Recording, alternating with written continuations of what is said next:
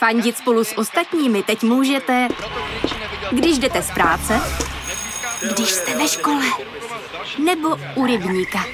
Jsme tu, abyste mohli být mezi svými kdekoliv. Tak zůstaňte ve spojení díky datům na naší nejrychlejší mobilní síti v Česku. T-Mobile.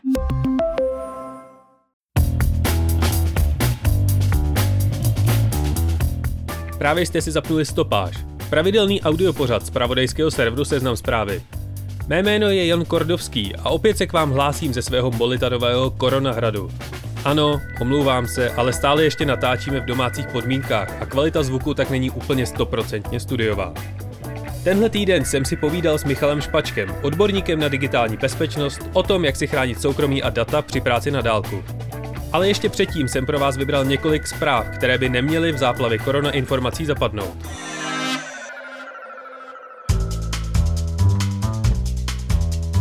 Hradní kancléř bez prověrky Vratislav Minář se pustil do tvorby zahraniční politiky České republiky. Podle informací deníku N zaúkoloval čínskou ambasádu, aby napsala výhružný dopis bývalému předsedovi Senátu Kuberovi. Ten si dovolil plánovat cestu na Tajvan. Minulý týden jsme s kolegou Filipem Harcerem rozebírali, jak a jestli může Viktor Orbán protlačit svůj autoritářský zákon, který mu umožní zcela odříznout maďarský parlament. Povedlo se. Maďarsko je od tohoto týdne v izolaci, jenže politické. A na to bohužel 14 dní nevycházet nestačí. Jo, a zkusil to i Metnar. Zatím zdá se bezúspěšně. Z epidemí uzavřeného muzea Singer Laren nedaleko Amsterdamu byl v pondělí odcizen obraz Jarní zahrada v Nuenu od Vincenta van Gogha. Ředitel muzea Jan Rudolf Delorme na tiskové konferenci prohlásil, a nyní cituji, že je z celé situace extrémně nasraný. Chápu. Nejspíše na základě hesla America First předehnali Spojené státy v počtu nakažených koronavirem všechny ostatní země na světě. Donald Trump už si nechal vymluvit názory o obyčejné chřipce a 200 tisíc obětí bude považovat za úspěch. To je 66 11. září v řadě. Britský hydrometeorologický ústav poprosil znuděné ostrovany, aby zkusili přepsat historické údaje o množství srážek z tisíců meteorologických stanic po celém království. Ručně psaná data z 30., 40. a 50. let se podařilo zdigitalizovat za čtyři dny. Organizátoři akce přitom počítali s několika týdny. V pátek ráno se dobrovolníci prokousali už do roku 1906 a záznamy sahají až do roku 1820. Trochu užitečnější než pucle, nemyslíte? V rámci celospolečenské hry Udělej si sám se manufaktura roušek pomalu přelívá v projekt Peče celé Česko. Sociální sítě jsou zaplaveny fotkami pokusů o domácí chleby a housky a nikde nejde sehnat droždí. Těžko říct, co přijde příští týden. V pražské zoo se narodil nový slon. Praha 6 odstranila sochu maršála Koněva a hasiči pro jistotu vypnuli zkoušku sirén. Cíl je jediný – nevyvolávat paniku. Teď už si ale poslechněte můj rozhovor s odborníkem na digitální bezpečnost Michalem Špačkem a ještě jednou se omlouvám za sníženou kvalitu zvuku. Projíždějící traktor se nám podařilo vystřihnout. S rychlým nástupem epidemie nového koronaviru se díky vládním nařízením stala jedna transformace, o které se sice mluví už více jak 10 let, ale najednou musela proběhnout během několika málo dnů, a to bez jasných pravidel nebo jakýchkoliv rad. Mám na mysli náš celospolečenský přesun do virtuálního světa. Jak se s online životem vypořádávají jedinci, firmy a státní instituce, se teď budu ptát vývojáře a odborníka na kyberbezpečnost Michala Špačka. Dobrý den, Michale. Eh, dobrý den, díky za pozvání. Ta část společnosti, jako třeba my, která má to štěstí, že se může svoji práci věnovat i z domova, se teď učí komunikovat se svými kolegy nebo spolužáky za pomoci videokonferencí nebo online chatů. Jaká tenhle přechod do práce nebo do školy na dálku přináší bezpečnostní rizika pro nás, obyčejné smrtelníky, uživatele? Ta větší rizika to záleží v podstatě pro koho. Um, ono, nemyslím si, že by to přinášelo úplně nějak extra velký rizika nebo extra větší než, než obvykle, protože uh, je třeba spousta firm, která, uh, které jsou připravené na to, že nějaká část jejich zaměstnanců nebo někdy i všichni pracují z domova nebo vzdáleně, takže pro ně v podstatě to není vůbec nic nového, ty prostě jenom pokračují tak, jako, tak, jako by pracovali předtím. Na druhou stranu pro firmy, které uh, nejsou zvyklí, které, které neumí používat své zaměstnance, když to řeknu takhle, v režimu práce z domova, tak ty třeba můžou narychlo přesouvat své interní služby, aby byly dostupné z internetu, aby je mohl prostě někdo používat z domova. Tak tam je možný, že by se mohlo stát, že jak to dělají ve stresu v podstatě, že jo, v pátek jdete do práce a v pondělí už ne, tak eh, je potřeba to nějak vyřešit, aby, aby, ty, aby ty pracovníci, aby ty kolegové mohli přistupovat z domova. Tak tam se může udělat spousta chyb, může se na internet pustit, takzvaně otevřít se něco, co, co být vidět nemá, takže tam pro ně to může být riziko. Ale mm, pochopitelně, pořád tu máme rizika klasický, klasický problémy, který, který se nějak nezměnily Jeden z nejpopulárnějších nástrojů na online komunikaci, tak se jim stala aplikace Zoom, které drtivá většina lajků ještě před třemi týdny neslyšela, protože v prosinci 2019 měla tahle aplikace zhruba 10 milionů každodenních uživatelů. Nyní minulý týden se mluvilo o čísle přesahující 200 milionů. Co to vlastně Zoom je? Zoom je nástroj na vzdálené videokonference. Takový to, když máte celofiremní meeting v jedné místnosti a teď ho tam mít nemůžete, tak si pustíte Zoom a všech těch 250 tisíc lidí nebo kolik máte zaměstnanců se vám prostě objeví na monitoru, pokud ho máte dostatečně velký teda. A, a můžete si s nima povídat z pohodlí vašeho domova, jenom v trenkách, košili samozřejmě a kravatu, ale dole můžete mít trenky, pak se nesmíte hlavně postavit teda. A uh, ta je v podstatě Zoom nástroj na vzdálení konference, nebo jak, jak to nazvat, videočet by se to taky dalo říct, ačkoliv Zoom je spíš cílený pro to jako masivní komunikování po internetu, opravdu jako celofiremní meetingy, na to spíš, na to spíš to vypadá, že cílí na tu, tu skupinu. A tenhle ten obří růst odkryl i řadu bezpečnostních vad a v minulém týdnu se třeba o ně začala zajímat i americká FBI. O jaké vady toho softwaru nebo té bezpečnosti se jedná a proč by nás to vlastně vůbec mělo zajímat? Třeba jedna z těch chyb byla například to, že když komunikujete s nějakou skupinou uživatelů a někdo vám do téhle skupiny pošle divný odkaz, který prostě vypadá trošku nestandardně, někdo na něj klikne, tak ten, kdo na ten odkaz potom uh, kliknul, tak mohl dát tomu odesilateli toho odkazu přístup ke svým síťovým diskům například. Uh, byla tam i možnost, že ten útočník po poslání toho odkazu se dozvěděl heslo toho člověka, který na to kliknul. A, a, a to byly třeba jedna nebo dvě z těch chyb, což zní docela strašně, že jo, jako nebezpečně, prostě podezřelé a tak dále. Ale, ale musíme si uvědomit jednu věc. Byla tam za prvý potřeba nějaká uživatelská interakce, někdo na ten odkaz musel kliknout, ale na odkazy se kliká, protože jsou to odkazy. Ale bylo taky potřeba, aby někdo do té skupiny, která by měla být relativně uzavřená, vaše firma například, tak aby do ní někdo poslal ten zákařený odkaz. To znamená, že ten útočník už musel být v té vaší skupině a uh, pokud máte útočníka ve vaší konferenci, v té vzdálené, tak už možná je chyba jako i někde jinde. Čili chyby to jsou poměrně uh, jako zajímavý určitě. Jde o to, jakou mají závažnost. Um, odborný svět se nedokáže shodnout, jestli ty chyby jsou úplně ultra závažný, jakože honem rychle prostě svět končí za dva dny, a nebo jestli to je prostě chyba, která je jakýmsi způsobem eh, ne zas tak závažná. Co to je Zoom bombing? Jak se před ním chránit nebo jak vůbec vzniknul? Když se vám uh, na konferenci nebo v té vaší, v té vaší skupině najednou objeví někdo jiný, kdo tam, kdo tam nemá co dělat, koho neznáte a začne vám tam třeba něco posílat. Představte si, že máte skupinu o koťátkách, bavíte se o tom, jak jsou koťátka krásný a tak a najednou tam bude někdo, koho jste nikdy neviděli a bude vám říkat, že nejlepší jsou pejsci například. Samozřejmě ten zoom bombing se děje v horších variantách. A jak se před ním chránit? Ten cizák, který bude mluvit o pejskách ve vaší skupině s koťátkama, ten se tam nějak musí dostat někde objeví ten odkaz, kterým zvete ty ostatní členy do té skupiny. Třeba ho zveřejníte na Facebooku, na Twitteru nebo prostě na nějakým screenshotu nebo něco podobného.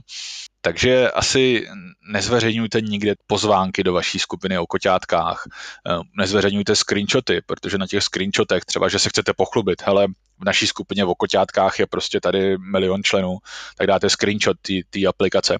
Na tom screenshotu můžou být ty kódy někde zobrazený, vy si jich nevšimnete, ale ten, ten, ten útočník, ten, co vás chce vyzoom bombovat, tak ten si to může všimnout a potom se do té skupiny přidat. Já když teď v poslední době projíždím sociální sítě, hlavně Twitter, hodně často je tam na obrazovce vidět, že právě naši ministři používají právě Zoom nebo nějakou podobnou aplikaci. A přes média se ukázalo, že Zoom používá i třeba premiér Velké Británie Boris Johnson. Není tohle to obrovské riziko?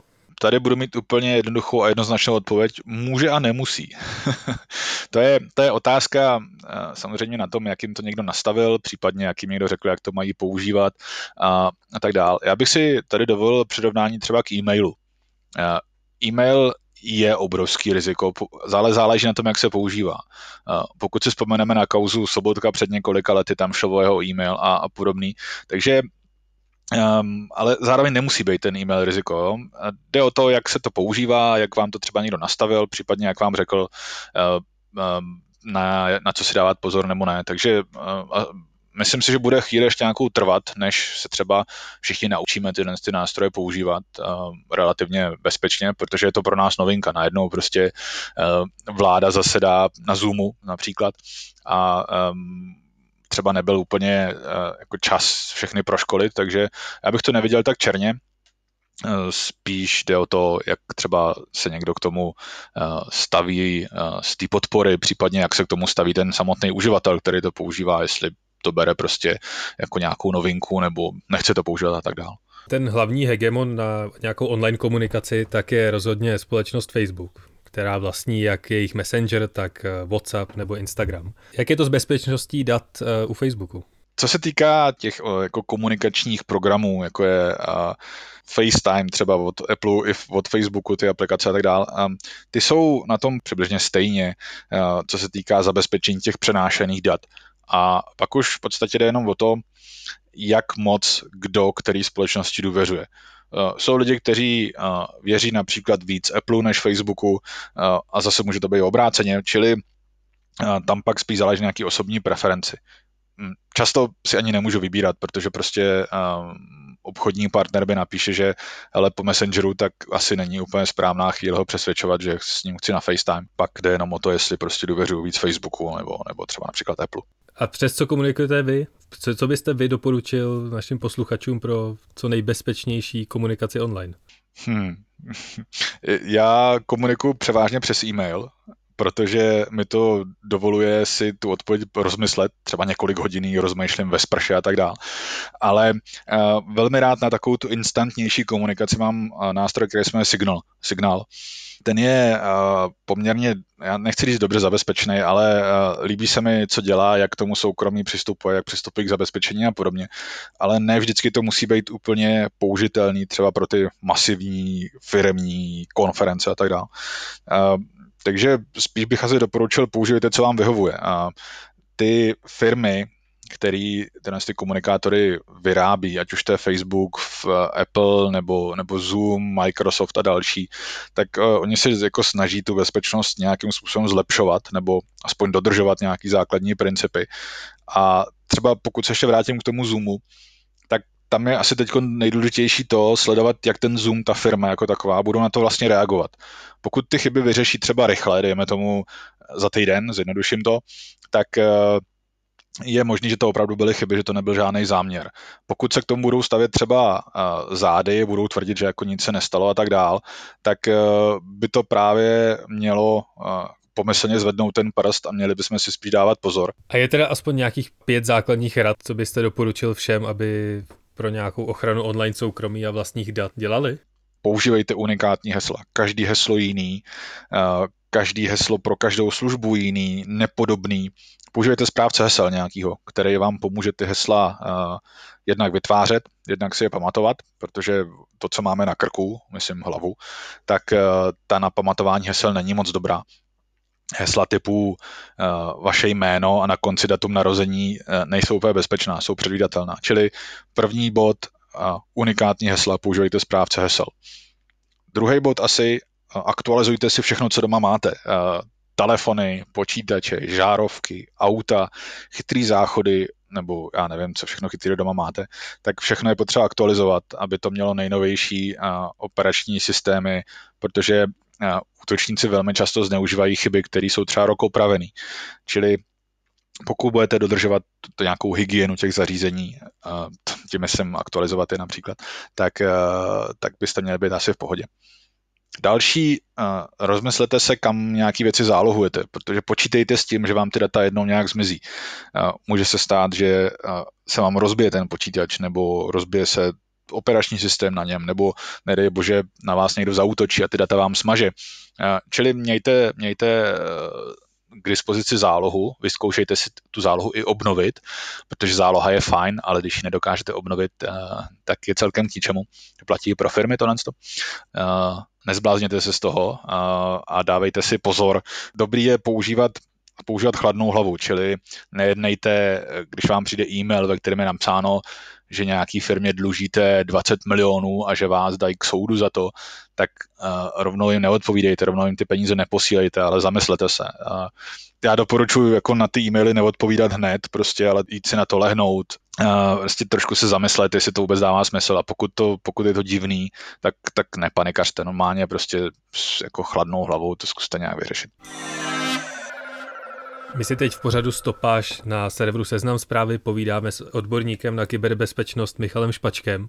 Na Jižním Moravě se teď začala testovat takzvaná chytrá karanténa. Tušíte, jak to z technologického hlediska vlastně funguje a k jakým datům bude mít stát přístup? Ta chytrá karanténa je v podstatě jakoby souhrn opatření, není to jenom jedna věc, není to jenom jako jedna aplikace, ačkoliv ta je dneska asi jako v popředí zájmu. Takzvaná vzpomínková mapa, která vám pomůže si vzpomenout, kde jste byli nebo kde jste nebyli, respektive spíš vám pomůže vzpomenout, kde jste byli. Ale chytrá karanténa jako taková je celý souhrn opatření, aby jsme se dostali z toho, v čem jsme teď. Čili, že musíme sedět doma, že nemůžeme v podstatě ani vystrčit čumák ven a to je, to je celý jako ta chytrá karanténa. Ta vzpomínková mapa se je součást chytré karantény a v podstatě vytváří se z dat, které, která poskytují mobilní operátoři a, a banky. Tady je důležitý si uvědomit to, že třeba mobilní operátoři poskytují data, které už státu poskytují několik let na základě zákona o elektronické komunikaci, tak operátoři musí schromažďovat něco, čemu se říká provozní a lokalizační údaje. To jsou údaje o tom, kde je váš telefon zrovna. O mě ví, že jsem zrovna teď tady, operátor to ví, zjednodušeně, aby mi se mohl případně poslat ten hovor. Ví o tom, kde jsem byl včera, byl jsem na tom samém místě mimochodem. Ví, kde budu zítra, taky budu pořád sedět tady. Ví, kde jsem byl před týdnem, ví, kde jsem byl před eh, několika měsíci. A stát si tyhle ty údaje může vyžádat na základě právě zákona o elektronických komunikacích. A poměrně často to dělá. Dělá to zhruba 250 tisíckrát ročně. Stát si vyžádává 250 tisíc těch provozních a lokalizačních údajů ročně, což průměrně každý den, sobotu, neděli, svátek, Vánoce, Silvestr znamená zhruba 500-600 500-600 požadavků na tyhle tzv. provozní lokalizační údaje. Čili pro stát to není v podstatě nic nového. Operátoři ta data mají, na základě toho zákona je musí poskytovat, pokud si je stát vyžádá, ve velmi málo procentech je neposkytnou, protože tam může být nějaká formální chyba nebo, nebo něco takového. Nicméně děje se to 250 tisíckrát ročně. Jsou statistiky, operátoři je zveřejňují, dají se dohledat i přímo od policie, kdy se na základě zákona o přístupu k informacím policie někdo zeptal, kolikrát to dělají, zveřejnili to. Takže tady je potřeba si uvědomit jednu věc. Ty data už stát má, respektive může si je vyžádat. Ne, že by je jako dostal automaticky, ale může si je vyžádat. A tahle ta vzpomínková mapa, to, co se označuje za chytrou karanténu převážně, tak ta tahle ty data používá. Pokud udělíte souhlas k tomu, aby se použili ty data, tak pak se spustí nějaký kolečko, kdy na konci nějaký pracovník, hygienik vidí v podstatě, kde jste byli a může se vás ptát, s kým jste se potkali a tak podobně. Nemáte strach, že by se tenhle ten status toho, že se kdykoliv stát může dívat na to, kde, kde kdo byl, ať se souhlasem, může poté, poté, co skončí ta pandemie, stát nějakým precedencem nebo stát se normou? Ona to v podstatě norma už je i před, eh, před tím, s tím, eh, před tou pandemí, v který teď jsme. Poněvadž, eh, jak jsem mluvil o těch statistikách, stát to dělal 250 tisíckrát ročně. Jo, čili v podstatě už si zjišťuje o, nechci říct 250 tisíc osobách, to ne, ale poslal 250 tisíc požadavků ročně na to, operátorů se ptal, kde třeba byl ten, ten telefon nebo s kým si povídal. Čili už se to v podstatě děje a tahle ta vzpomínková mapa, ta jenom jako zavádí nový zpracování těch dat. Na základě těch dat, které už se dávno generují, které operátoři mohou státu poskytovat a často poskytují, tak akorát je, jsou využitý k tomu, aby jsme si vzpomněli, kde jsme byli nebo nebyli. Čili to, to využití, to zpracování poměrně chytrý. Takže jako já nedokážu odpovědět, jestli mám strach, jestli to tady bude nebo ne, protože uh, to sbírání těch provozních a lokalizačních údajů tady bude pořád. Je tady několik let, před několika lety se ho, uh, tuším, ústavní soud pokoušel zrušit, nepovedlo se to. Tak to tady, to tady bude pořád. A ta samotná vzpomínková mapa, kdy si akorát vzpomenu, kde jsem byl, státu je pravděpodobně na nic, nebo domnívám se, protože stát si může vyžádat, kde jsem byl a kde jsem byl včera, kde jsem byl předevčírem a nějaký, nějaký způsob zpracování těch dat už má taky. Takže jako já, já tam nevidím nic nového. Existuje nějaká snaha o nějakou celoevropskou koordinaci? Nebo si každý stát chytrou karanténu řeší sám u sebe? Ono to vypadá, že si to spíš každý stát řeší sám. Ten, ten soukromý sektor je prostě rychlejší než ty státní aparáty, než by se to synchronizovalo a podobně. Um, co jsem viděl, tak to české řešení o to mají zájem třeba právě v zahraničí, protože se určitým způsobem snaží dodržovat uh, uh, soukromí toho, toho uživatele, jsou tam potřební ty souhlasy a tak dále. I když podle některých názorů by třeba podle GDPR ten souhlas nemusel být potřeba. Akorát v tu chvíli by to třeba potom byl zásah do soukromí. Uh, pokud je tam ten souhlas implementovaný. Eh, já to jako zásah do soukromí nevidím a právě třeba to je důvod, proč se ostatní státy o to, o to řešení zajímají taky. Ale nezaznamenal jsem žádný jako celoevropský prostě, eh, jak to říct, eh, způsob, jak, jak, jak to řešit. Svoje vlastní řešení chytré karantény rozjeli i seznamácké mapy CZ, u kterých musím dodat, že Tenhle ten pořad se vysílá na seznamu a je to součást tady naší korporace, které své uživatele vyzývají k povolení sdílení lokace se servery seznamu, aby případně uživatele mohli upozornit, jestli se nepotkali s někým nakaženým COVID-19. Jak se na tohle soukromé řešení jako bezpečnostní expert díváte? Já ho docela vítám, protože může to být jako další způsob, jak když to zjednoduším, jak se dostat z té celostátní, z celostátního sedění doma. Um, tady si rizika, který, který by z toho mohly plynout, nebo která často, o kterých často lidi mluví, jsou ty, že seznam dostává informaci o tom, uh, kde se pohybuju. Pokud mám v telefonu aplikaci seznamu, která slouží pro navigování a pro urč, pro ukazování, kde se na té mapě nacházím, tak už z principu seznam jako takovej uh, ty data může mít, poněvadž vyrábí aplikaci, která ty data zobrazuje nebo něco takového. Takže uh, já úplně nemám obavu z toho, že by, že by seznam uh, nějakým způsobem ty data zneužil, poněvadž on si je může dávno jako sbírat, i když aniž by o tom uživatel věděl. A poměrně jako seznamu a jemu mapovému týmu věřím, že jako to nechtějí dělat nějak jako uh, že nechtějí dělat nějaký velký obratr nebo něco podobného, jenom se snaží prostě pomoct tomu, um, pomoct nám všem, aby jsme už třeba za půl roku mohli jít do restaurace. Uh, snad to bude dřív.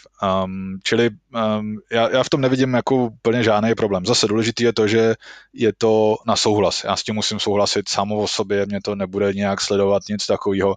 A pokud tam kliknu, že nechci, tak hold seznam má smůlu a pokud kliknu, že chci, seznam ty data dostává a nějaký může zpracovávat. Přiznám se, že ještě nevím, jak konkrétně bude zpracovávat nebo uh, jakým způsobem se tam třeba budou dostávat, jakým způsobem se budou počítat ty uh, možná setkání, ale uh, spíš mi to přijde, že se snažili, že se ten mapový tým snažil co nejdřív ty data začít sbírat a uh, pak v podstatě nějak dopočítávat, vyřešit to až potom, jak, jak a co to má vlastně dělat. Narazil jste na nějaký online scam, který se vyrojil teď s nástupem epidemie covidu? V podstatě Jo, ano. Uh, tyhle, ty, tyhle ty podvody vždycky reagují na nějakou aktuální situaci, čili když budou povodně, tak nám budou prodávat čerpadla a, a podobné věci, když, budou, když bude epidemie, respektive pandemie, tak nám budou prodávat roušky a ústenky a podobné věci, které ovšem samozřejmě nemusí být takové kvality jako eh, jako bychom očekávali, případně ono to nemusí být jako vůbec obchod s tím, s tím co prodávají, jenom jim jde o to, aby získali třeba údaje z naší platební karty, nebo uh, nám pak řeknou, fajn, teď se prostě, tak jste si do, do, do košíku dali vlastně 150 uh, respirátorů, tak zaplaťte z bankovního účtu, tak se tady na něj přihlašte, ale bude to falešná stránka. Takže to jsou to jsou, nechci říct klasické podvody, uh, ale v podstatě, mm, jako dalo by se to tak nazvat, uh, využívají vždycky nějaký aktuální situace a teď je to zrovna tady poměrně, uh, poměrně jako celosvětová událost a až, až to přestane, tak zase budou zneužívat toho, že prostě dojde toaleťák nebo něco, tak nám budou prodávat toaleťák a tak dále. Určitě je to riziko taky toho, že uh, můžou být nějaký zákažní aplikace, jako chcete vědět, jestli jste nakažený COVID-19, nainstalujte si naši aplikaci, která vám to řekne. A ta aplikace bude třeba požadovat prostě přístup k vašim SMS-kám, k vašim e-mailům nebo něco takového. Čili je potřeba zase, já jsem zmiňoval už tu chladnou hlavu, přemýšlejte vždycky nad tím, jestli takovou věc potřebujete a jestli jako to dává smysl nebo ne. Nejednejte impulzivně, vždycky prostě, uh, vždycky si dejte ten čas na rozmyšlenou. Já vám moc děkuji za rozhovor a třeba se uslyšíme zase někdy znovu. Tak jo, já taky moc krát děkuju.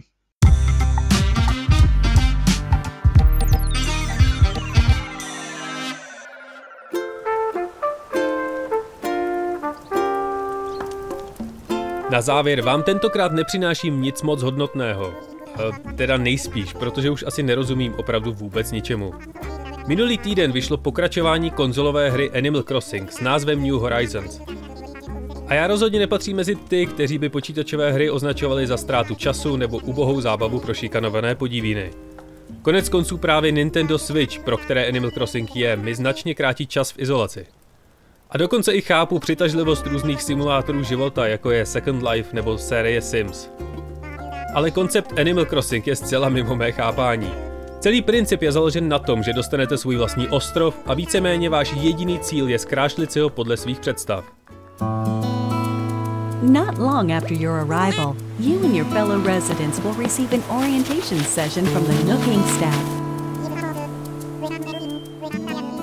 Cestou sbíráte mušle, chytáte ryby nebo vysazujete stromy. A když už usoudíte, že je váš ostrov tak vyšperkovaný, že byste se za něj nestyděli ani na svém Instagramu, můžete si na něj pozvat sousedy z okolních ostrovů a jít spolu třeba nakupovat virtuální oblečky. A tohle všechno probíhá v grafice, která vypadá jak nízkorozpočtová reklama na jogurt. A i přesto je Animal Crossing na cestě stát se jednou z nejprodávanějších her v historii. Jen za první tři dny se v Japonsku prodalo přes 1 800 000 fyzických kopií a to ještě nejsou zveřejněny počty digitálních stažení. Oslavné ódy na rostomilá zvířátka nepíšou jen klasické herní servery, ale i novinářské instituce typu New York Times nebo Washington Post. Navíc jsem teď díky tomuto segmentu naučil svůj YouTube algoritmus doporučovat mi videa, která sdílí hrdí majitelé svých vlastních ostrovů. A toho už se pravděpodobně nikdy nezbavím. Takže mám teď víceméně dvě možnosti. Koupit si Animal Crossing a jít lovit virtuální ryby, a nebo si přiznat, že už jsem asi oficiálně starý. Těžko říct, co je horší.